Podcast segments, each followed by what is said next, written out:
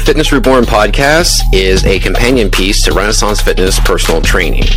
This podcast is to serve as educational and entertainment purposes only.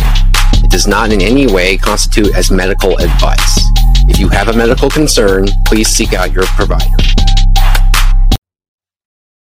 All right. Hello and welcome. This is the latest uh, episode of the Fitness Reborn podcast. My name is Seann from Renaissance Fitness Personal Training, and my guest today is Dai Manuel. And uh, here he is. Very excited to be here. Uh, Dai Manuel is a uh, dad, um, a husband, and a lifestyle mentor, and he's got all kinds of things he's going to talk to us about today. So, welcome, man. Seann, thank you. And I just got to say, Seann, for those that don't know, Seann is someone that is so passionate about helping people. He shows up on his week off to talk to me. So I, I, just got to commend you for that, Seann, because you know I uh, I had a mentor once, uh, one of my first yeah. business mentors, and uh, I used to joke around, but he's like, "Why do you want to be an entrepreneur? Why do you have want to run your own business?" I'm like, "Well." Because I hear you get to work less.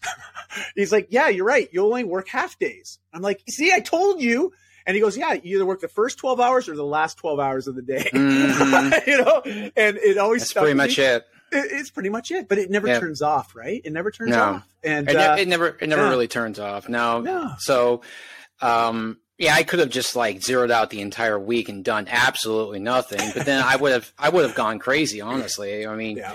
I'm just, I'm not conditioned for that sort of thing here. So I mean, I, I, mean, I can relax when I need to, but yeah. to just kind of you know power down completely and not do anything. Um, nope, not me. So, so I guess I, I, guess I guess I'm in the the right line of work then, I suppose. So, but yeah. but uh, so Dai, whenever I have someone on here, because I just you know I want to reap information as much as I can from the people I talk to. Mm-hmm. Um, and because you know I know a little something about you, which is why you're here, but the people listening probably don't know mm. anything about you. So I like to kind of reverse engineer and start from the very beginning. Mm. And so I like to kind of ask you what's the what's the backstory here and what brought us to this moment that you and I are now having this conversation. Let's just start with the big question first. Okay. No, I, I yeah, know, get it out there. Get I love it there. though. I love it because you know I, I, alluded to you before we hit record that I'm a big mm-hmm. fan of uh, superheroes, as you can imagine. Mm-hmm. And, uh, mm-hmm. Big I'm a closet comic book collector, and uh, been so most of my life. I love it. Love comics. Love the inspiration that they they they infuse us with. Um, but here's the thing, you know, um, every good story has an origin. There's usually something that motivated us to right. go left when we could have gone right, to go up when we could have gone down, you know, to turn back when we could have just pushed through. And and I love that because that's really the, the finest point in human psychology is why do we do the things that we do, but also when faced with adversity. And my life's been nothing shy of adversity, but we all have it. We all have it. You know, we all have a story. We all have an origin story of where we we we did learn something that's helped us get to where we are now.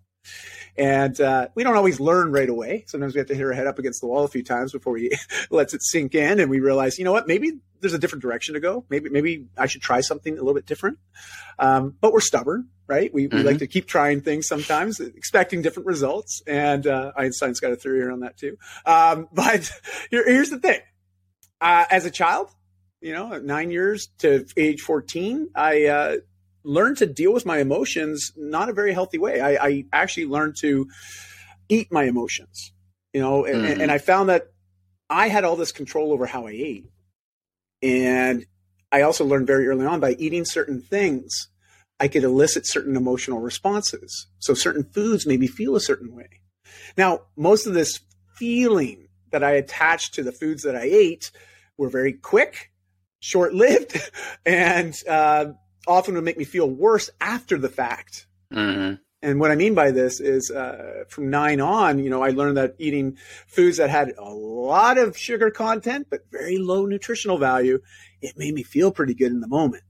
I forget about some of the other challenges. And, mm-hmm. and here's the thing food just became an escape for me.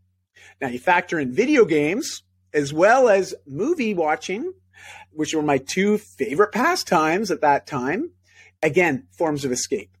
Because yeah. there was things going on in my life at that time I didn't know how to navigate. I didn't have the, the, the mental capacity, nor did I have the environmental resources. When I mean by that connection around me that could offer help. And what I mean by this is I, I was, my parents separated and divorced when I was quite young. I'm, I'm almost 46 now. So just to sort of put a timeline to this, I'm referring to something that happened 35 years ago. But 35 years ago, when you look at marital statistics versus what they are today, very different. You know, yeah. back then there was only one other person in my class of 30 other kids that had parents that weren't together still. You know, I was one of two kids that had parents that had separated and ultimately divorced. Now, flip the, the coin today. Now, my kids in their own classes, you know, over half those relationships aren't the original parents being together anymore. You know, so right. there's a lot more resources. There's more conversations around this. We better understand how to help people in that situation. So I had to cope with things and figure it out on my own. You know, and and I didn't figure it out very well. okay, and uh, by the time I hit 15, I was what the doctor said to my mom, Betty Ann, your son dies morbidly obese. Now, you're someone from a, a, fitness background, Seann, and you work mm-hmm. with individuals, and often, you know, releasing weights one of our big motivations for change, especially physically speaking. Um, it, it, wasn't a happy place. You know, when you meet people that are in that state of unhealth, we can recognize mental health is often challenged more than the physical health.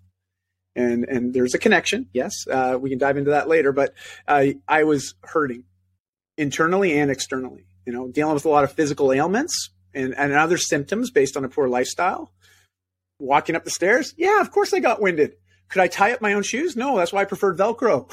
like, dude, or slip on shoes because bending over to tie my shoes was a workout. Like, simple little things that we take for granted. And that was my everyday. And uh, I got to a place where I eventually just couldn't stand being the way that I was anymore. And I was more afraid of not changing, Seann, than I was of mm-hmm. changing anybody that's listening or watching this, this is what I want you to take to heart. You know, um, big changes happen for us very often, and sometimes it's fear that motivates us. But fear can be a great motivator, not necessarily something to run away from, but it can also be something that motivates us to run towards. And, and for me, it was running towards a healthier version of me. But it was me being more afraid that if at 15 years old I didn't make some changes, I knew by 20 life wasn't going to be as good as it was at 15, and I thought it was pretty hard at 15. So what's my alternative? Wow, figure out how to make some changes that make me feel better, you know, and deal with some of the symptoms. And so I got to work. It took education, you know, it took developing new friendships with new mentors that could support me in learning how to navigate these physical and mental changes. And uh, took two years, two years to release the weight to develop a new lifestyle. It was a hard two years. There was a lot of challenges that came up in that because I had to learn new ways to relate to food mm-hmm. as well as relate to friends and family and and also how, how to get past some of the depression and social anxiety that I felt. You know, I had some mental health problems that arose from that five years of living in that morbidly obese state. And, uh, but here's the thing, and I'll sort of close it on this note on that section of the story is, you know, when you navigate a big change in your life and you come out the other side, you often come out changed, like feeling different about your life, about yourself. And it's at that moment I always invite people turn around and look where you came from.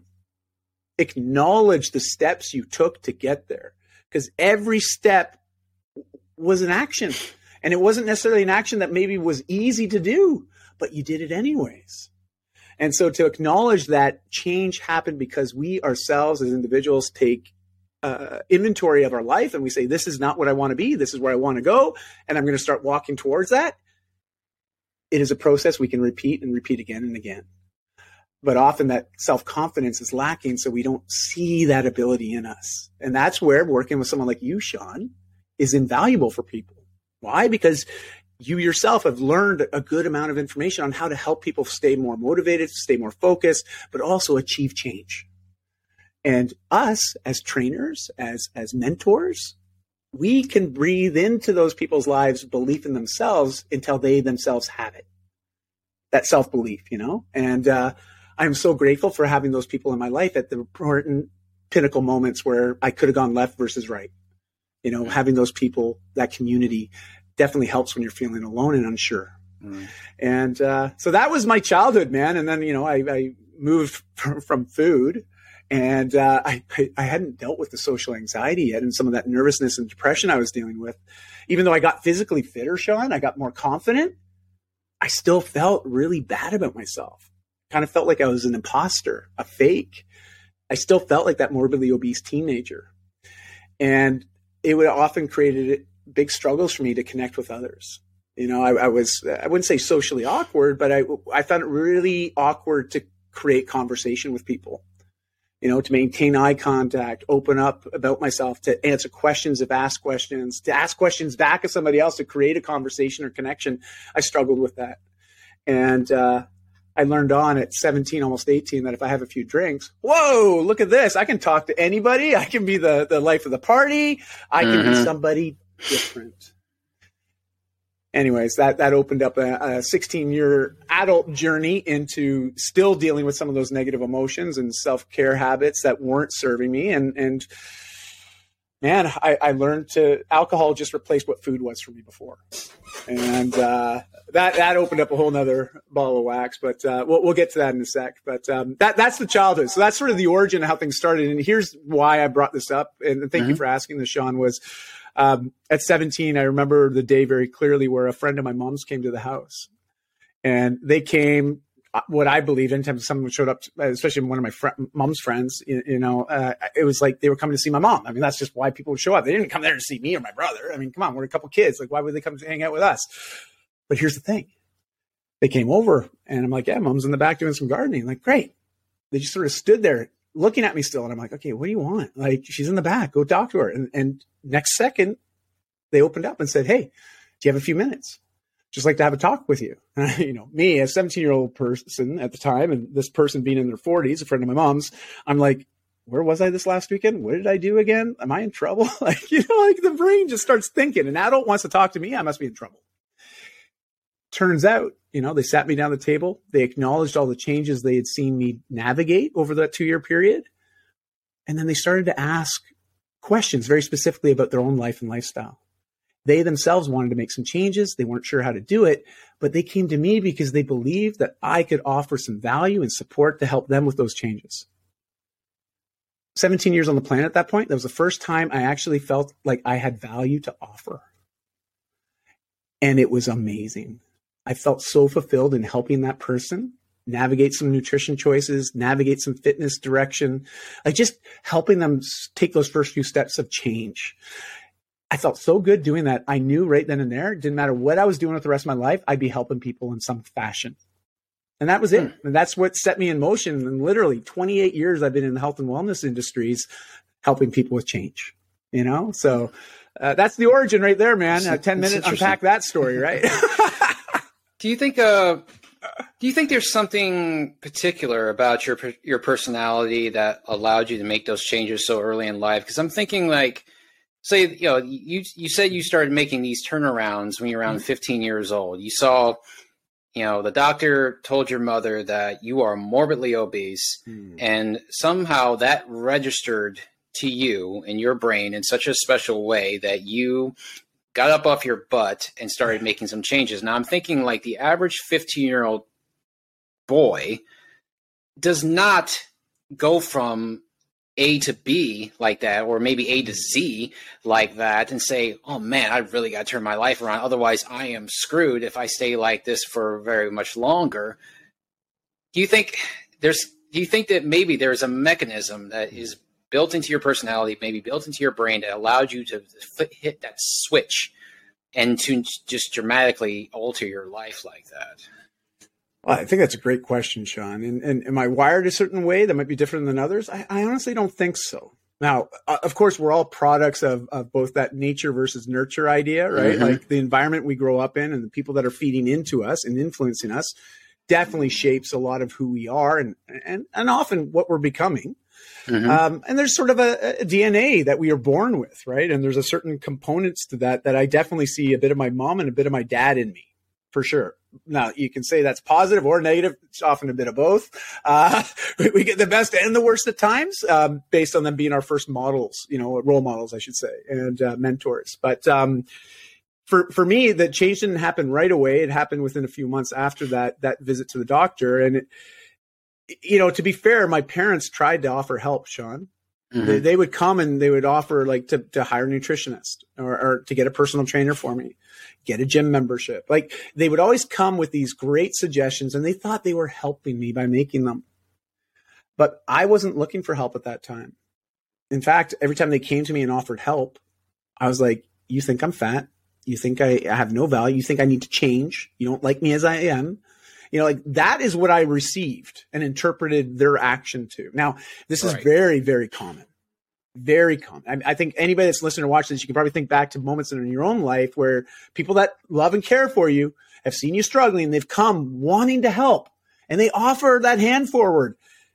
But we often take it as a very big negative you know and it's usually our own mental state our own perspective on the situation and ourselves and so that was my my my typical way of dealing with people offering help was I was just instantly thinking, you're not nice. You want me to change. You think I'm bad the way I am. And so I would shut down and push those people away. I would sometimes act out. You know, I'd, I'd isolate a lot. Um, mm-hmm. And that's also because of the, the, shyness that I was living with, you know, and I still deal with that to an extent. I'm a, I'm an extroverted introvert, as I like to say, you know, like I choose to work as an extrovert because of what I want to do with my life. I know that that's a fear and something I have to overcome. same way. Good. Same way. Same Love way. It. I mean, I mean, oh. I, that's why that's what brings us here right now here. I mean, wow. I am, I am not naturally an outward person, but yeah. I, you know, I said, and I've said this before. I kind of made mention this on my Facebook uh, a while ago. It was like, there's two types of introverts: is people that allow their introversion to control their lives, and yeah. people who don't. So, um, well said. And I think I'm in that latter category. Do you think you've always been in that latter category? Did you sort of get to that no, based on other work that you've done? No, no. I I was probably firmly in the former category yeah. But and I don't know what was the jumping off point, but uh, at some point I decided to make the jump and to actually because I, I, guess I realized that if I really want the things out of life that I do want, I can't just live in my shell all yes. the time. Um, yes. because it's that's just not going to happen. I have to, and I still struggle with it. I mean, I don't mm. like going to parties. I don't like, you know, mingling with people and what you said earlier about alcohol being yeah. you know a nice little lubricant to help social lubricant to, to yes. get you out there to talk to people and do things that you otherwise would not be otherwise would not do um, i can identify with that completely mm. um, and so yeah it's i yeah i, I hear that 100% so um, you got similar yeah. backgrounds, you know, mm-hmm. similar experiences. And I know there's people listening and watching this, you know, that are nodding their head like, "Oh man, I've been there," or maybe you're there right now, and mm-hmm. it, it, can feel a bit isolating at times. Uh, and I often like to remind people, you know, the idea of being alone and feeling lonely, they're one choice apart. Right? right? Like one we tend to choose and accept. The other one is a predicament we find ourselves by not taking action. And, and I always say we're one choice away from stopping that or, or mm-hmm. making a change. We're just one decision, one action away from starting to create the change that we want to experience, you know, or uh, or achieve in our own lives. And uh, but believing that and doing it are two different things. and, right. and, it's it's the action of actually getting started. I know is the, the the most problematic step of any journey is the first one. And it's actually before we even take the first step is do we have the clarity as well as the confidence to take the first step? And it's that lack of clarity and lack of confidence that often leads to us procrastinating or putting off the things that we have identified. And we said, this is important. I want to make these changes. I, I really want to make these changes. And yet there's that little hangup of preventing us from doing the first thing. Mm. And, and I find it's often lack of clarity, clarity of direction, clarity of an outcome that we may be working towards, which again provides us direction. Because as we get more clear, we feel more confident that we're sure of what to do. And when we feel more sure on what to do, we don't procrastinate. We don't put off as much as we normally do. We, we start to take decisive, purposeful action. And all you can do is you take the action. How does it go? Did it go like I thought it might? It didn't? Okay. What can I do a little bit differently next time? And it's just this constant ebb and flow, ebb and flow. And, mm-hmm. and that's how we, we, we navigate things, right? And we navigate our lives is that one step at a time. I mean, it's a freaking cliche, but it's true. And trying to, to remove ourselves from the expected outcomes, that is the part I try to invite people to do. Because if you're doing things only based on a guaranteed outcome, when the outcome doesn't come in the, the, the as quickly or as easily as we may have thought it should be coming, it's a reason to quit. And, and so removing ourselves to do the action for the sake of the action and appreciating what that action is or means to us versus tying it to a desired outcome. Even though the goal is a good thing to have a goal in mind, I'm not saying don't have goals, but don't expect goals in an unrealistic time frame right? And mm-hmm. and being realistic that it is a journey and i'm just happy to be taking the journey. It's like i i, I prioritize my health every day.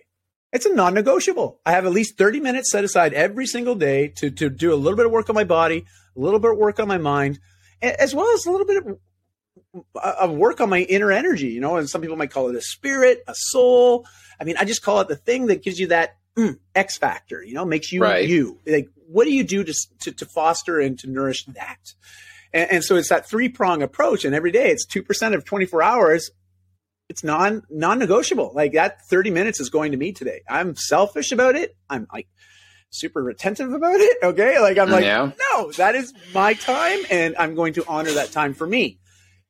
And I find that when people make that that commitment to a minimum amount of time every day for themselves, you will start to see changes because it's focused, condensed effort and it happens every day. So you're consistent and frequent enough to start to navigate some some changes as you start to do those actions. And that's the minimum place that I needed to go from. So even when I go back to 15, it wasn't a matter of me thinking about all the things I wanted to change all at once. Mm-hmm. It was like, what can I start doing now that I'm not already doing that I know ticks a lot of boxes? You and I both know this already, Seann, just based on the lifestyles that we live, that physical fitness, exercising has a benefit to every aspect of our lives, personally and professionally. Now, there might be people listening to this like, oh, I don't buy that. I'm like, well, you obviously haven't done it. you know, like that. Right. That'd be my pushback because when you start to do the fitness, yeah. do the. I don't, I don't right? know why you'd be listening to this if you didn't buy it. So, so I, I, I, don't know. I don't, I don't understand why you're here then, you know. but, but you know what? I've been there too. Mm-hmm. And, and Seann, you've probably been there as well. And, and there's that little bit of gray area where we're not really confident about ourselves. We're mm-hmm. searching for a solution but we're just not sure yet. And we're just uh, unclear of where we're going or why we're going there. And and it's that lack of defining of goals or, or wants more importantly that that gives us a little bit of a, a buffer if you will to, to be okay if we don't get results right? It's kind of mm-hmm. that thing. It's like i don't want to say what i want because then if i don't get it it's not a big deal. But if i say what i want i start making changes to go after what i want and i don't get it there's a reason for me to feel bad about myself so why even start? And that is a, a very common mentality when it comes to change. You know, like you just think about the fear of change is often the fear of of just that, the unexpected. And change is going to require us doing things that's not normal. you know, if it was normal, we would have been doing it already. And mm-hmm. and so it's the psychology of change that I find so fascinating. And and and so the best thing that anybody can do is is just figure out what's the minimum amount of time you can say is non-negotiable in your own life where every day it's not a matter of giving oh i got a laundry list of 100 things i got to do during my half an hour for myself today. No no no. I'm going to do this one thing because this one thing like me it's fitness. I know i'm one workout away from mentally feeling better physically feeling better and emotionally feeling better. You know like i know i all those boxes those metrics get better when i have a workout. They just do. And so i'm like even when i'm down in the dumps and I'm like, oh, I'm having just a down day. I'm not feeling good about myself. You know, I'm, I'm feeling guilty about maybe some choices I made earlier in the week, or I had a, I had a fight with my wife. You know, like it just those little things. It's amazing how it impacts me. You know, emotionally, psychologically, spiritually. Like it just it affects me in all these areas, especially my relationship with my family. When things aren't in good place, gosh, it's amazing how everything else is affected. But I know if I have a workout, I come out of that workout feeling more clear, more sure of myself but also I have a better understanding of what to do next to start to make things better again. And it's because of that grounding that I get through physical fitness. You know, so mental health, yes. Physical health, oh yeah. And my rest of my decisions I make in a day or a couple days after having a really good workout, they're all going to lean more towards the positive. I know this about me And that's why I know anytime I'm in the dumps, I'm just one workout away from feeling better. And this is that thing I want to invite others to, to recognize. It's just getting outside for a quick 30 minute brisk walk. That is enough for you to notice a shift. And it's easy because you probably know how to walk. You've probably been doing it all your life. And if there's one activity you right. want to be able to do in the last years of your life is walk. You know, when we lose that dependency, you know, that the dependability of being able to move freely throughout mm-hmm. wherever we want to move, we know quality of life takes a turn for the worse, right? So why not do that activity whenever you can, you know? Right. And, and, and, so that, that's just one example. And, and obviously there's lots of examples you and I could both pull from. Um, but I know that that's been one that's really helped me with my mental health. It's just getting outside for a 30 minute walk. It's been no. instrumental. Instrumental. Yeah, no, I completely agree. I took a walk just yesterday. It was a very nice afternoon. I took a walk just yesterday. And, you know, as I've mentioned before on previous um, episodes, like that's where it began with me in my adult life mm-hmm. nearly 20 years ago. It was just like, it was just walking. And it is funny how it kind of comes all for, uh, full circle in life, though, because mm-hmm. when you start out being physical, I mean, mm-hmm.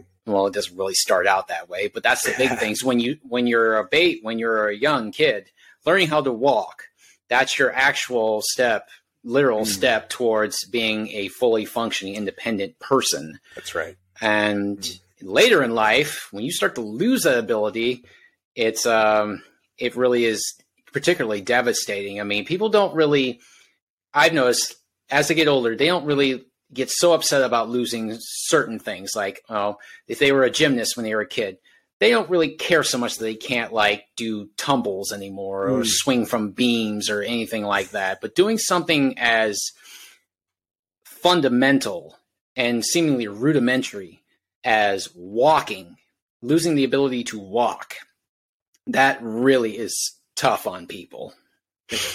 You're right. It's it's hard, right? I, mean, it's one of those little small activities. It, it, and when I say small, it's only small because we take it for granted.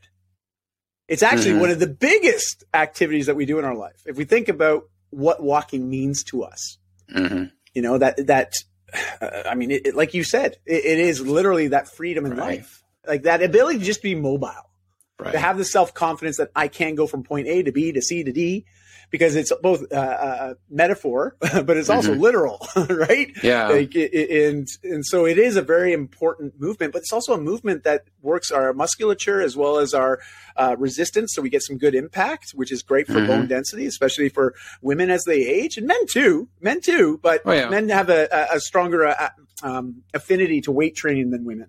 And as such, if we do more strength training as men, that's why we also get, you know, stronger bones, right? Is the bone density right. piece. So, so without telling women they have to lift weights, uh, which you should be, but uh, it's okay. I'm not here to say should or shouldn't. Um, but I invite. I women, will. You should. I invite women to do more weight training. Thank you, thank you, Seann. Um, but but you know the walking is huge, and I also love to put on either great podcasts like your own, Seann, or I'll listen to an audiobook or mm-hmm. or even right. a, a, TED talk. And, and, so my walking time has actually turned into not something that's just physical, but it's very mental for me, and it's enriching. So I, I, mm-hmm. I come from that 30 minutes with this, just usually a lot more clarity, but also great ideas, just ideas that I can act on. And, uh, and I just feel more connected to my life and, and what's going on around me. So there's a lot of check marks from just that little walk. And I always say it's, it's probably the easiest activity to get people started with. Even when people start working with me, for the first month, I don't do any strength training at all. No cardio workouts either. But you're going to walk every day and you're going to learn how, how you, how do you feed the mind as well, you know, because those are the parts that need the biggest support initially, mentally, right? And also creating the habit to move every day. Right. Those two little things, though, once you get those in motion, it's pretty hard to take them out of motion. Right. You know what I mean? Like, because yeah. it, it, it's like people know that, oh, if I take a, a, an ibuprofen, you know, it gives me a certain immediate response. You know, it makes that pain go from a nine to maybe a seven. Great. So it has a little bit of a positive effect. Well, walking to me is the thing that takes my anxiety from like a nine down to a four. Right, exactly. Do you know what I mean? Like I would, that's, I even, that's it. Yeah. I would even take it like a step further too, just how important walking is too, because when you think about it, it is the defining feature of what makes us human from other primate right. primate animals. It's the ability to walk upright. Yeah. You know, as the main source of locomotion. Yes. So from that point of view, it just looks like it's it's a real impairment to not walk. not to say it, that people be. who I, I, I'm going to clarify. I'm not going to say people who cannot who don't have the ability to walk are not any less human. That's not what I'm saying. I'm just yeah. saying that it, walking upright is it is um, very a cornerstone of human physical movement. Correct our physiology hasn't just evolved overnight. It's taken eons, you right. know, and uh, this is the nice thing about our DNA, which sort of I'll piggyback what you just shared because uh, indirectly this is exactly what you're saying too, Seann. Is that this DNA that's got us to where we are today? It hasn't evolved overnight. It's been a lot of nights, you know, mm-hmm. like literally eons, you know, like millions of years to get to where we are today. But the DNA, there's so much information in there. And in particular, one human quality that every human being has in their DNA, and that is the natural ability to be resilient. I mean, you look at human beings, we are very resilient. I mean, my climate change friends are like, humanity is way too resilient. we've taken over this planet. You know, we've taken, we are top of the food chain for sure. We got 8 billion of us. We're, we're utilizing a lot of resources every day, you know, like, and so I understand where they're going with that and that train of thought. But I mean, to to the positive, we can handle hard stuff. Yeah. And we not only evolve past the hard stuff, but we we get better and stronger as a species for for enduring the hard stuff. And we have to remember that's in all of us. We can do hard things. We can do things that make us feel very uncomfortable. And we can come out the other side and be slightly different than we were when we went into it. And and all of us have this in us. Whether we acknowledge it or don't, it happens. Mm-hmm. We all encounter hard stuff all the time but we have the mentality to not only reason through that, but to also forecast other ways of getting through it. You know, like to, to, to envision what we need to do to be able to go up to someone and ask for help, to be vulnerable, to say, listen, I don't know how to do this. It's intimidating the hell out of me. In fact, I'm finding it really hard to get started. Could you help me with this? Again, as humanity, we, we're very good at helping each other when we want to. And uh, you know, I didn't want to make this a, a political soapbox or anything, but uh, no, you know, I, I, I, really feel no, that, that that's I, in us. You. you. know, you know what right, I mean? Right. Yeah, yeah. So it's um, so. Yeah. Let's go into. So we mm. we went pretty deep into the first phase of what mm. makes you you, which was mm. your obesity from year 10 to year 15, mm. roughly speaking. Yeah. Yeah. And so the second phase, when you were older, mm-hmm. was the the alcoholism. Yeah. You know, the now uh, the reason why I want to go into that is because I've never been an alcoholic and I don't drink at all myself. Mm.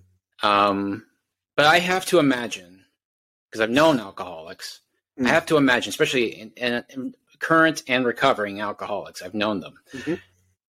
I have to imagine that it is such an intense addiction because when they are in recovery, the process that they went through to go and recover and to stay in recovery is just about equally as intense. Mm. Like the folks that are go through Alcoholics Anonymous, there's a reason why they call it like Alcoholics Anonymous is known as like a mini cult because the people who are who get into it, they are so passionate about being in it. They mm. found recovery. They found the pathway out. There's others in there that are like them. They are helping others. There is a system, a su- system of support built in, a system of community, and it just envelops them in so mm. in so in such an, an intense sort of way.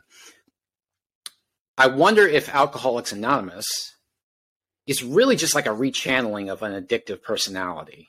Mm. So instead of your you know taking your addiction to a substance like alcohol or anything narcotics or whatever and then reinventing it, rerouting it into something else that's actually much healthier, which is getting off of it, getting off the substance, whatever it is, mm-hmm. and helping others to do the same. And like I said, it's so out. It seems so outwardly intense, and in such an intense environment, such an intense love for this kind of thing. The addiction to alcohol must be terrible it must be an intense addiction. It's a relationship, okay, and it's, mm-hmm. it's very easily seen as a toxic relationship, especially um, because mm-hmm. it's often a relationship that is very one-sided, but also very selfish. And and I think that's the piece we have to recognize as anybody that's in recovery, or even if people are thinking about recovery, there's usually this level of awareness about oneself and mm-hmm. that we mm-hmm. prioritize ourselves all the time. But more importantly, we also value the thing that we're seeking. So in my case, it was alcohol. I valued alcohol over me, over my life, over my family. I would choose knowing I'm choosing to have another drink now versus, you know, calling my wife back or getting home on the time I said I would be home.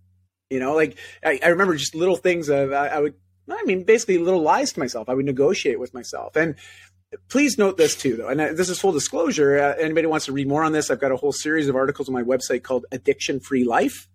And, and I use the word addiction very loosely. Um, I, I, started in with 12 step programs. Um, I, I, really found a hard time connecting there. Uh, I only went to, to about three or four meetings and I got a bunch of literature and I read it and I, I really struggled accepting it, uh, the label. You know, one of the, the tenets to the 12 step program is first of all acknowledging that we're powerless to this thing, to this desire, to this addiction, if you will. And I had a real hard time with that because, Seann, full disclosure, I was aware of my choices I was making. It wasn't like, oh, I'm drinking and I'm uncontrollably drinking. It was never that case. I was aware of what I was doing and I kept choosing it. It was a value thing.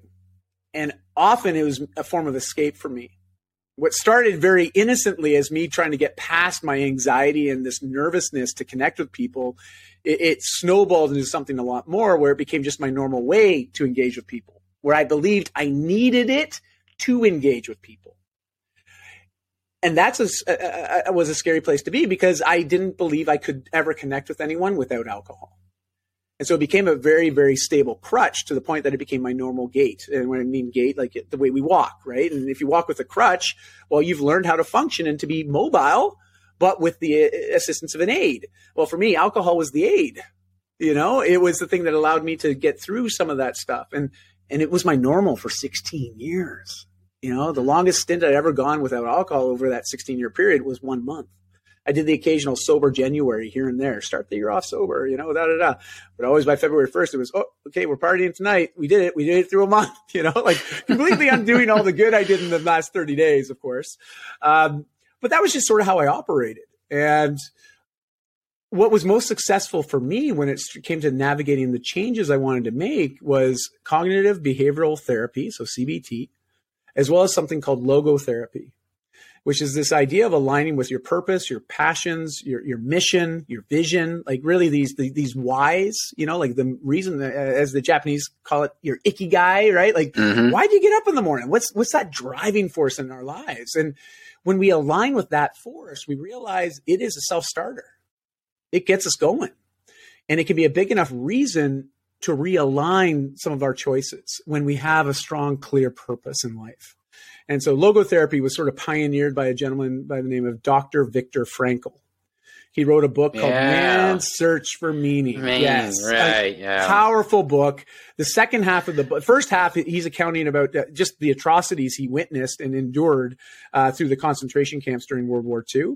He, he was moved around as a as a, a doctor. You know, he was positioned uh, often in a support role, tending to other.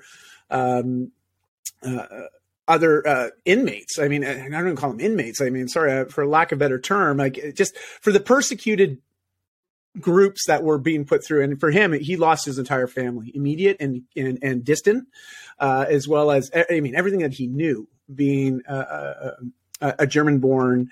Um, uh, with a, a, Jewish background, right? Like, mm-hmm. and so he was just, oh my gosh, it was awful. Like, so the first half of the book is very graphic. I like to let people know that it's not, I mean, it's not a pretty story any way you look at it. it it's historically factual, um, but it, it is very centering. You know, it, it makes it, it, put things into perspective for me of of how grateful I am to live in the time that we live. As much as we got mm-hmm. challenges, it's a very different world than what it was back in the 40s and 50s. You know, and um, his whole second half, he he coins this understanding or, or, or, instruction around what's called logotherapy, and he's considered sort of the the granddaddy of this this way of supporting people. And that with cognitive behavioral therapy, I found was the most effective way for me to solidify the changes, but also solidify my goals, but aligning them with a purpose.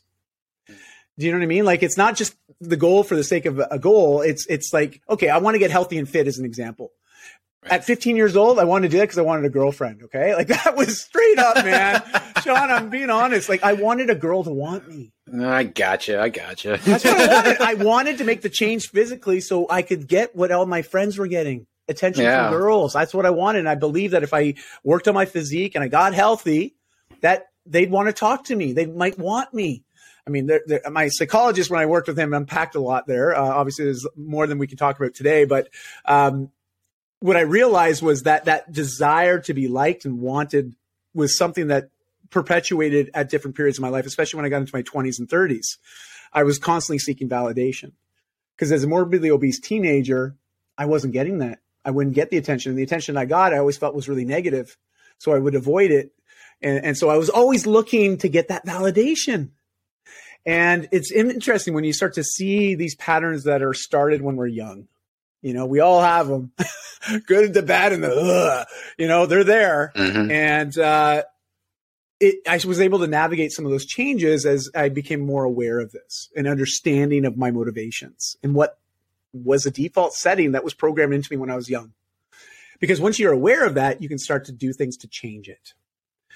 And um, fast forward, you, you, know, it took a, a number of years, but it wasn't until I was in my early 30s, my wife sat me down, literally thinking about, well, she was discussing what it would be like to now be co parents her and the girls live in a separate place and and literally us separated and divorced just like my parents did that was something I did not want, but I realized based on the choices and the actions I was doing every day and how I kept choosing alcohol over my family, she was in the right to want that. I had no way to defend myself against that because, to be honest, it was defenseless. There was no point in defending my actions because they weren't of value. They were me being selfish. And she asked me a question, Seann, and I shared this in my TED talk I did last year, but she asked me, Guy, are you being the type of man that you would want to marry your daughters? And I'll tell you, that question, for some reason, my kids were four and six at the time that she asked this question 13 years ago. And I knew deep down I couldn't ever tell her yes, nor could I justify my actions I was living up to that point. And, and that was a really hard realization, like so hard, because I realized everything that I'd always said I wanted to be I wanted to be a great dad. I wanted to be a dedicated husband. I wanted to be an amazing business owner. You know, I want to be a community leader. These are all titles or, or important goals that I'd always said to myself as I was aging that I'd want to accomplish as I got older. And I realized the choices I kept prioritizing and the habit I was prioritizing was actually taking me away from that impact and that ability to ever reach that. And so here I was looking at my wife across the table and I just burst into tears. I was just like, I had I didn't know what else to say. And that was my first time really getting vulnerable with my wife. And it was in that moment I made a commitment to myself first, but then to my family. I was going to go one year without drinking. And as I told you before, you know, from the age 17 up to this point at 33, so 16 years, the longest I'd ever gone is one month without drinking. So all of a sudden I'm 12xing the commitment, right? I'm like, I'm mm-hmm. going to go a whole year without drinking. Made the commitment day one did it. Day two, you see, no problem. Day three, and it started to get really hard. Yeah. First couple months in, it was really hard because as much as I made a commitment to say no to alcohol, I was in turn creating space to say yes to everything else that was important to me, but I wasn't following through. And I realized it was just, it was tough because as much as I'd been so good at working on the outside, that's the thing about the fitness industry, right? We get really good on helping people with the outside, the exterior with some of the habits to create certain types of results when we think about how we look and how we show up. But that internal work I'd never done before.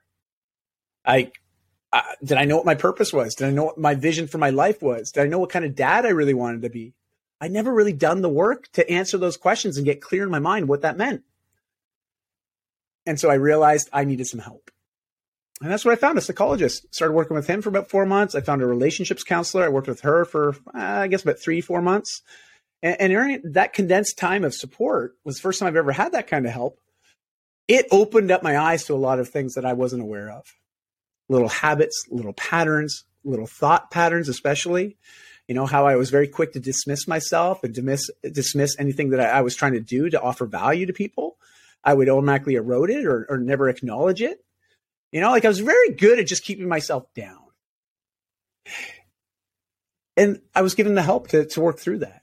And as soon as I worked through that, Seann, whew, everything changed. So much so at the end of that year, my wife's like, okay, you did the year. And I was like, yeah, I did the year. Holy crap. I'd never done that before. I didn't even think that was possible, to be honest with you. And I did it. She's like, do you want to celebrate? Share a bottle of wine. And I'm like, uh, no, but, but here's the thing, Seann. I wasn't worried. I could have said yes. And I know mm-hmm.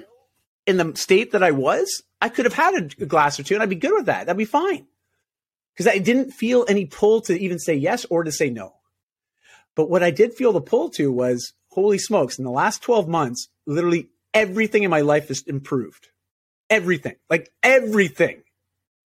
Relationships with my kids, relationship with my wife. My business had started to grow again. I had more respect to the people that I was employing in my company. The company culture changed in my company you know and and i didn't realize that how connected everything was and my choice to prioritize alcohol over everything else how it was negatively affecting everything until i removed it but I needed to have a period of sobriety, of clarity to see it.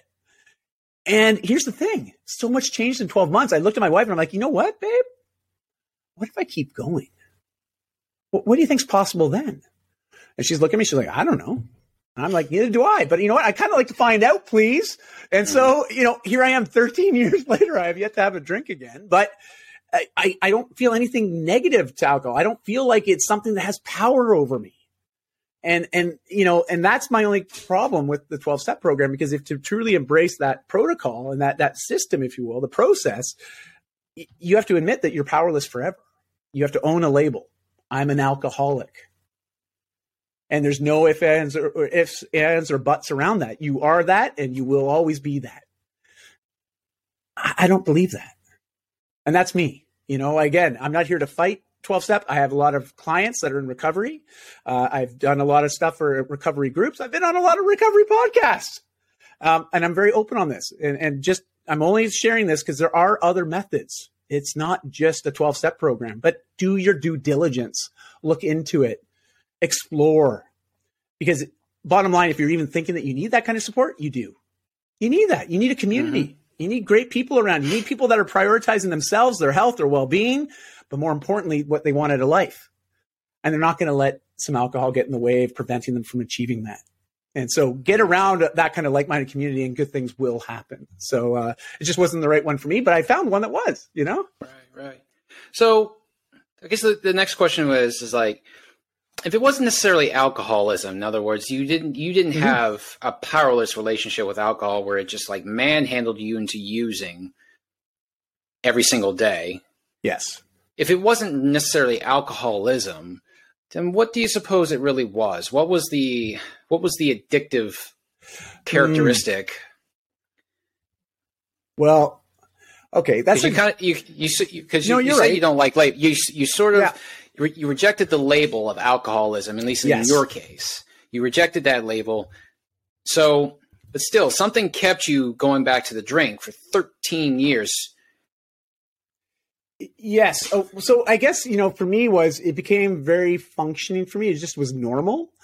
Uh, and okay. what I mean by normal is I, I could consume a lot of alcohol. I was highly functioning even when I'd have too much to drink. You know, I was always jovial. I was, uh, as I joke about it in my TED talk, you know, my mm-hmm. friends and communities used to refer to me as fun guy Dai when I would drink. you know, and, and that moniker stuck to the point where I believed it too. I believe that that person was who people wanted to hang out with was fun guy Dai, not Dai, not Dai that chooses not to drink, you know? And that was a, a startling moment when I really started to realize that I was chasing this other ego, if you will, this other persona to the point where I was thinking that that was the only persona that people valued.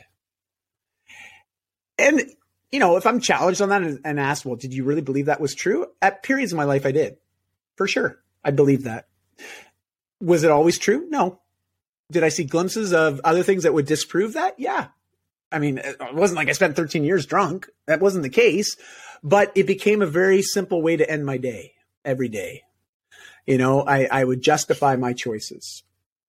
But even while on the flip side, as a health advocate and someone that's here to help people get the most out of their life, and I recognize that, you know, health is the foundation upon which every life is built. And the more solid the foundation, well, often the more resilient the life. And I was not practicing what I preach, you know, and, and that disconnect and that mental, uh, it created a lot of self doubt in myself, Seann, if I'm honest with you, you know, like, and that's this imposter syndrome that people often refer to in psychology. I was definitely living that at times. You know, I'd say one thing, but then I'd, on the flip side, I was doing something else, which made me feel just out of integrity. And the weird thing was, in those periods of, of lack of integrity for myself and, and trust that I was going to do the right things for the right reasons, would make me feel so bad that I would often think, oh, I have a couple drinks, I'll, I'll, be okay. I can forget about this. I'll think about it tomorrow, you know? And, and, so it just became a very easy way to sort of push the serious stuff, the, the hard work to the side. Like asking ourselves the question, you know, what kind of man do I want to be? Now, I'm a man who identifies as a man, so that's a relevant question for myself. And, but to ask that question, you know, what does it mean to be a great man? And then to really think and qualify and quantify that. Because the clearer I am, the more actions I can take that leads me towards doing the things that will align with that outcome. But if you're afraid to actually answer the question because you're worried it's going to show where you're falling short right now, we avoid the exercise. You know what I mean? It's like mm-hmm. as a morbidly obese teenager, trust me, if I was invited at a gym to come in for a fitness assessment, I would be like, no freaking way. Wait, I need you to tell me that I'm out of shape and fat? No, I know that already. I don't need you to tell me that you know and it, it, and i think that's sort of the response that some of us get when it, when we're presented with ideas of change you know we automatically feel negative about it because it also means that we have to acknowledge and own the fact that there's areas that yeah i, I want to change too and and it's it's it's almost like feeling naked you know because we do have to get vulnerable and that's why my talk is circled around vulnerability and and i know i speak from a man's perspective because uh, that's again how i'm presenting it from my perspective but I think there's a lot of relatability to what I was sharing. And, and, especially if you want to hear from a woman that speaks to this, the power of vulnerability. I mean, Brene Brown is just a beautiful resource.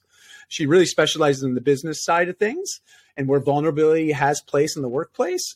Um, but, you know, it, it, has place everywhere in our lives, but not yeah. for the sake of just being vulnerable, right? For right. connection, understanding, and support. That's where it comes in. Right. So yeah. that really uh, segues into my next question. So, yeah because you you mentioned vulnerability uh, a few times now, and it was something that was uh, featured pretty prominently when I was researching you.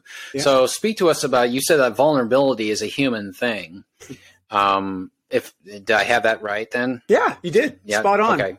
All right. On. Vulnerability is a human thing. I just um, maybe you could kind of clarify for us what that really means or what you're really getting at.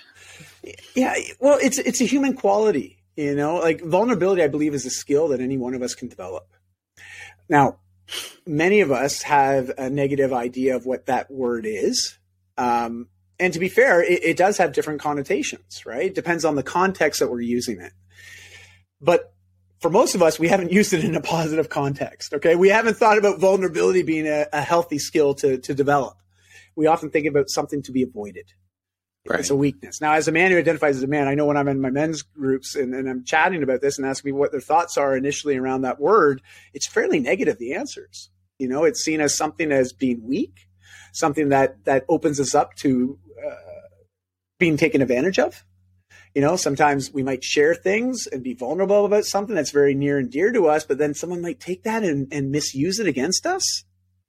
So we have history of this. You know, many of us as men who identify as men have had these negative experiences around vulnerability. Maybe we, we cried once to a friend and the friend got really closed off and wasn't very supportive. In fact, almost ran away from us, didn't support us. And, and so now we have this negative feeling around being, you know, open about our emotions and, and as a man crying, you know, it's, it's now we might be associated to something negative when it's not. It's a, an expression. It's an expression of emotions there's nothing wrong with that. I've cried many times in my life. I'll tell you, when my daughters are born, you couldn't turn them off. you know, like it was like nonstop. Um, but vulnerability, if you really think about it, and I, and I always put this back to the people that are wondering about this topic, but think about how vulnerability has been something good in your life. You think about the first time you had that first date with that significant other. Well, someone had to get vulnerable to even ask, you know, to put ourselves right. out and say, I'm interested in this person. Gosh, are they interested in me too?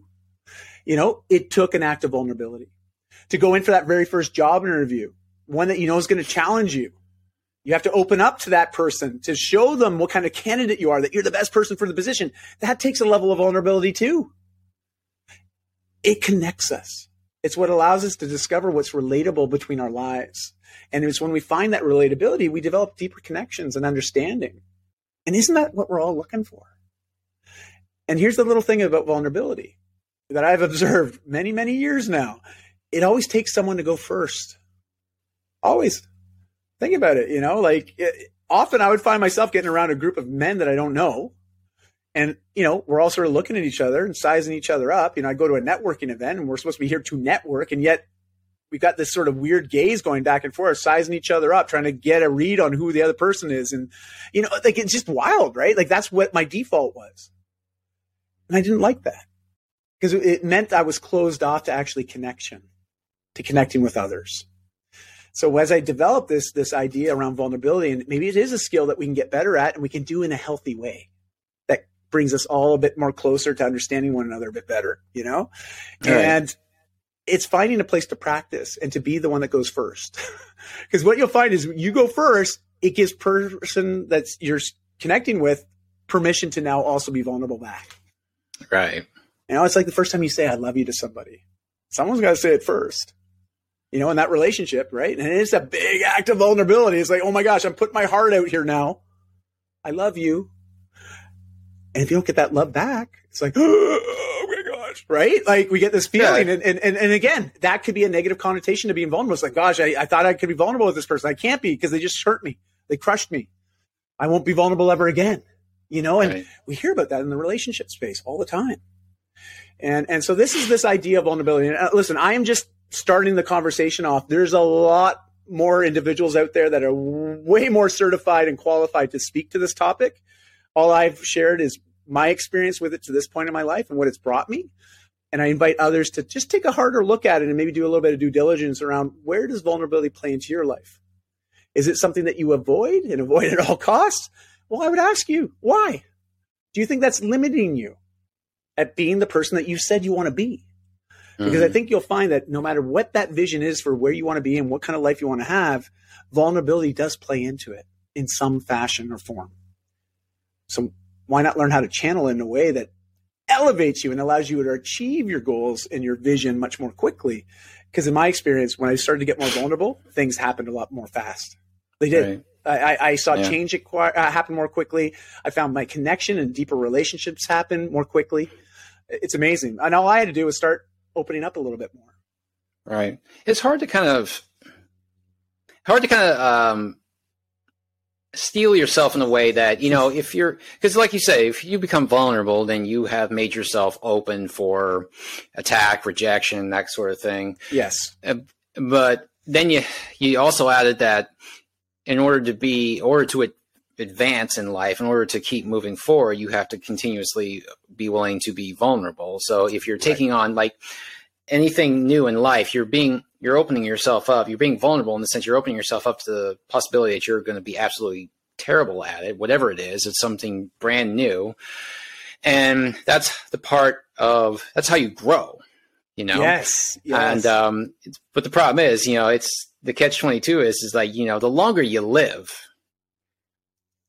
the more you kind of are you start slinking back from doing just that because you mm-hmm. have a lifetime of maybe getting burned. Yes. And so right. how do you how, so how do you really like guard against that kind of thing is kind of becomes the bigger question. You know what? Seann, that, I got to say that's just an amazing question. And I wish we had a lot more time. And uh, my my fault. I'm just looking at the time. I'm like, wow, man, we've been jamming for like an hour. Yeah, yeah, I love it. I love it. It ran by. I, I think the thing around vulnerability, um, it's again trying to find a, a, safe place to practice developing the skill. Uh, just as an example, uh, I discovered Toastmasters. I guess it'd be 13 mm-hmm. ish years ago, right around the same time I stopped drinking.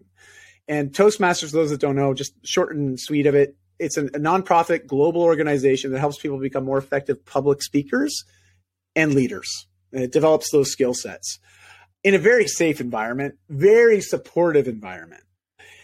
I love that because I'm someone that, as I mentioned, dealt with social anxiety most of his life. Speaking to more than one person at a time, very intimidating. Okay. Um, mm-hmm. But I knew because I wanted to make greater impact with my life, I knew I had a message I wanted to share. So I knew it was a, a, a thing that was holding me back was this, this fear around public speaking and connecting with larger audiences. So I found a community to help me develop those skills, but it had to be a community that I felt safe in. And I tried a lot of different clubs. I tried a couple different programs, not that are outside of Toastmasters that help people develop their public speaking skills. And I realized Toastmasters was it. It was the environment I needed because it allowed me to develop those skills to a point where, yeah, do I still get nervous speaking to people? Hell yeah, I do. Before I go on the stage and I'm about to do a keynote, my hands sweating. Yep. My heart rate racing. Yep. Is my stomach turning? Yep. but I've learned to channel that nervous energy into something positive that allows me to make an impact. And, and so my relationship with that nervousness and that symptoms of the nervousness, I now channel in a more positive way. But I had to learn to do that. Mm-hmm. You needed a safe environment to do it. So right. on the flip side, if we're talking about vulnerability as a skill that you want to develop, find a, a men's group. If you're a man who identifies as a man or, or, or just, you know, by birth and, and that gender is the one that you want to align with, well, then find a support group of men coming together to support men to practice opening up and being more authentic with another p- group of men. On the flip side, women have had this figured out for a long time. There's women's groups all over the place. I'm just taking a page from their manual. Okay. Like they are literally with leaps and bounds ahead of us on this one. Um, not to say that we can't catch up because I think we can, you know, and it's important. I mean, you look at all the problems in the world, there's a man at every table. you know, and calling my gender out right now because I am. I am. I got a. I live with three women. You know, my wife and my two daughters, and I'm like, you know what? I'd rather give them the keys to the kingdom because I think they'll run it better than everybody else. And what I mean by that is empowering women to run this place because uh, I just think they'll do better. You know, I really do. And um, anyways, that that's sort of the long and short of it. Just find a community where you can practice developing the skill in a way that reminds you of everything that's possible because it is. You are possible. But you have to decide to put yourself in the space for growth to happen. Right. And that takes a decision, you know, and then an immediate right. action. And it's not always easy, but it right. is always worth it. And that's sort of where I'll end. All right, all right. Sounds good. Sounds good. Well, uh, Dai, yeah, you're right. This hour has just flown by here, and uh, it's it's been amazing. So, one thing I like to I like that last question. One thing I like to sure. ask people at the end of the at the end of the uh, recording here is mm-hmm. just kind of like to summarize a lot of what you said in this in in kind of a single sentence or a single mm-hmm. paragraph. So if people remember nothing about everything that you just said right now, if you could have them just walk away with one thing, what do you what would it be? You know, if you're in a period of struggle in your life, I'm going to just take a, a page from Buddha's book this too shall pass. And all he meant by that, and it's the only thing that we know to be absolutely for certain, is that nothing stays as it is. You know, there's an impermanence of the universe. And I know I'm getting really metaphysical and a little bit philosophical now, but there's truth in this, and science has caught up to prove this. So if you're yeah, someone that prefers it. the analytical and prefers the data driven decisions, science has proven that nothing stays as is. Given enough time, everything changes, or it's in a state of change. And we're not immune to that. We are parts of that change. Now, when he said this too shall pass, he was referring, most people believe, to the negative stuff, the bad stuff, the hard stuff in life. Don't worry, navigate through it because you will get through this. It will get better again. And it wasn't until I did my 10 day Vipassana meditation. That's a 10 day silent retreat. And so I went away for 10 days and literally meditate every day during your waking hours. It is like one of the hardest things I've ever done, but also the most clarity creating things I've ever done. And here's the thing the meditation teacher at that retreat said, you know, as much as Buddha was referring to all the negatives, he was actually emphasizing the positives because those too shall pass. That first date, that first time you see your child take that first step, you know, that first time you land a new client, you know, the first time your client does something, hits a new PR, right? Mm-hmm. Or a mm-hmm. personal best, or they hit a new weight goal, right? Like that too shall pass. So be extremely present for every moment, both the positive and the negative as they happen, because that is your life and that's the journey you're on. So don't close your eyes because you might miss it. and don't yeah. worry, this too shall pass. So that's all I want to leave because I know we talked a lot about change today, but I want people right. to recognize the difference between being a victim of change and a champion of change is just a shift in perspective. That's it. Yeah. Because we're actually exactly. both at the same time, right? right. Exactly right. Yeah. All right. Well, ladies and gentlemen, this has been uh, an, ama- an amazing conversation. Thanks so much, Dai, for coming along. Appreciate your insights here. And um, I will put his contact information, his website, his social media in the show notes, and where you can, yep, you can touch base with him um, if you'd like to. Of course, don't forget, I also have, you can reach my social media too. And don't forget, I have online programs there. They're there to address a lot of the uh, common problems that people have with balance, strength, coordination, neuromuscular development, all that good stuff, all the things you need to be healthy and wise throughout your life. But uh, Dai, once again, thanks so much, man. And thank you. Yeah, just real cl- quick last comment here. You know, yeah. Seann, what you're putting out to the world, thank you. I know a lot of times it's thankless what you do. And I know as content creators, I'm in the same boat. And I've gotten a lot of thank yous lately, good. and I'm I'm I'm loving it. Good. Okay. well, you're going to get a lot more and and please recognize it because I know for every one thank that you get, there's another ten to twenty people thinking it. And I just want to acknowledge you and for you creating this space to allow these conversations to happen. It's not thank an you. everyday thing. It's not like this is everywhere and accessible to everyone, but the format that you're providing it is. And, and I just want to say thank you for creating that because, man, we need more of this we need so much more of this you know to offset the negative in the world we need more positive mm-hmm. people like yourself creating this great content that helps all of us navigate changes in our own lives and others and uh, just want to say thank you you know really well, thank you not a problem not a problem it's totally my pleasure here totally my pleasure all right so Ladies and gentlemen, this is the Fitness Reborn podcast. My name is Seann from Renaissance Fitness Personal Training, and I look to see you next time. Thank you so much for listening. Take care. Hey, thanks for listening. Don't forget you can become a supporter of the show by becoming a monthly subscriber. No commitments, cancel anytime. Every little bit helps, and I'd sure love your support. Also, you can click any of the links to our social media platforms provided in the show notes, and you can email me at renfitnesswarriors at gmail.com. That's ren, R-E-N, fitnesswarriors at gmail.com. If you got a fitness story to tell, I'd love to hear it. You never know, you might just find yourself on the show. Until next time, train hard. Peace.